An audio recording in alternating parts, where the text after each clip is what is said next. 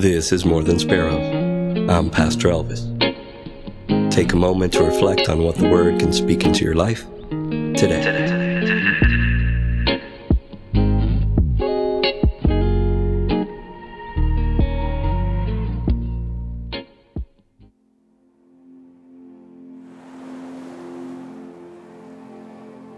John was where he always was, baptizing everyone who desired to follow the true path in the Jordan.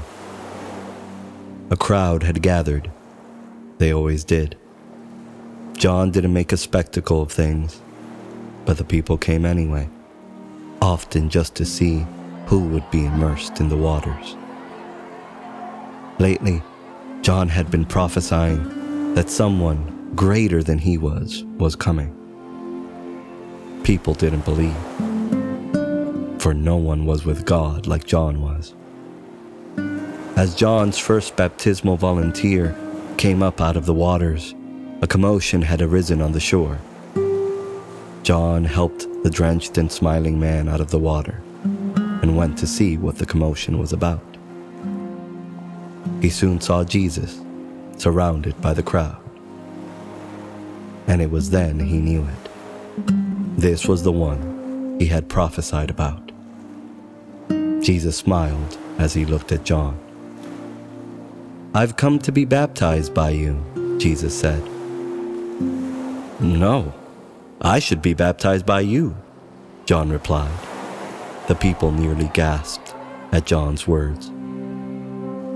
This must be fulfilled, so let it be so now, Jesus countered as he stared at John intently.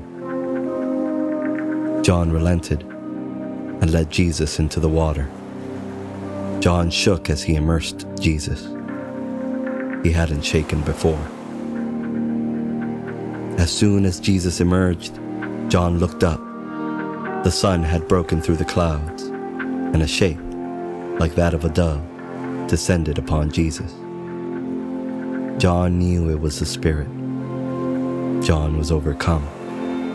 He heard the voice say, This is my Son, whom I love. With him I am well pleased. Jesus stepped out of the waters. John followed after him. John noticed Jesus looking far off into the desert. Matthew chapter 3, verses 13 through 16.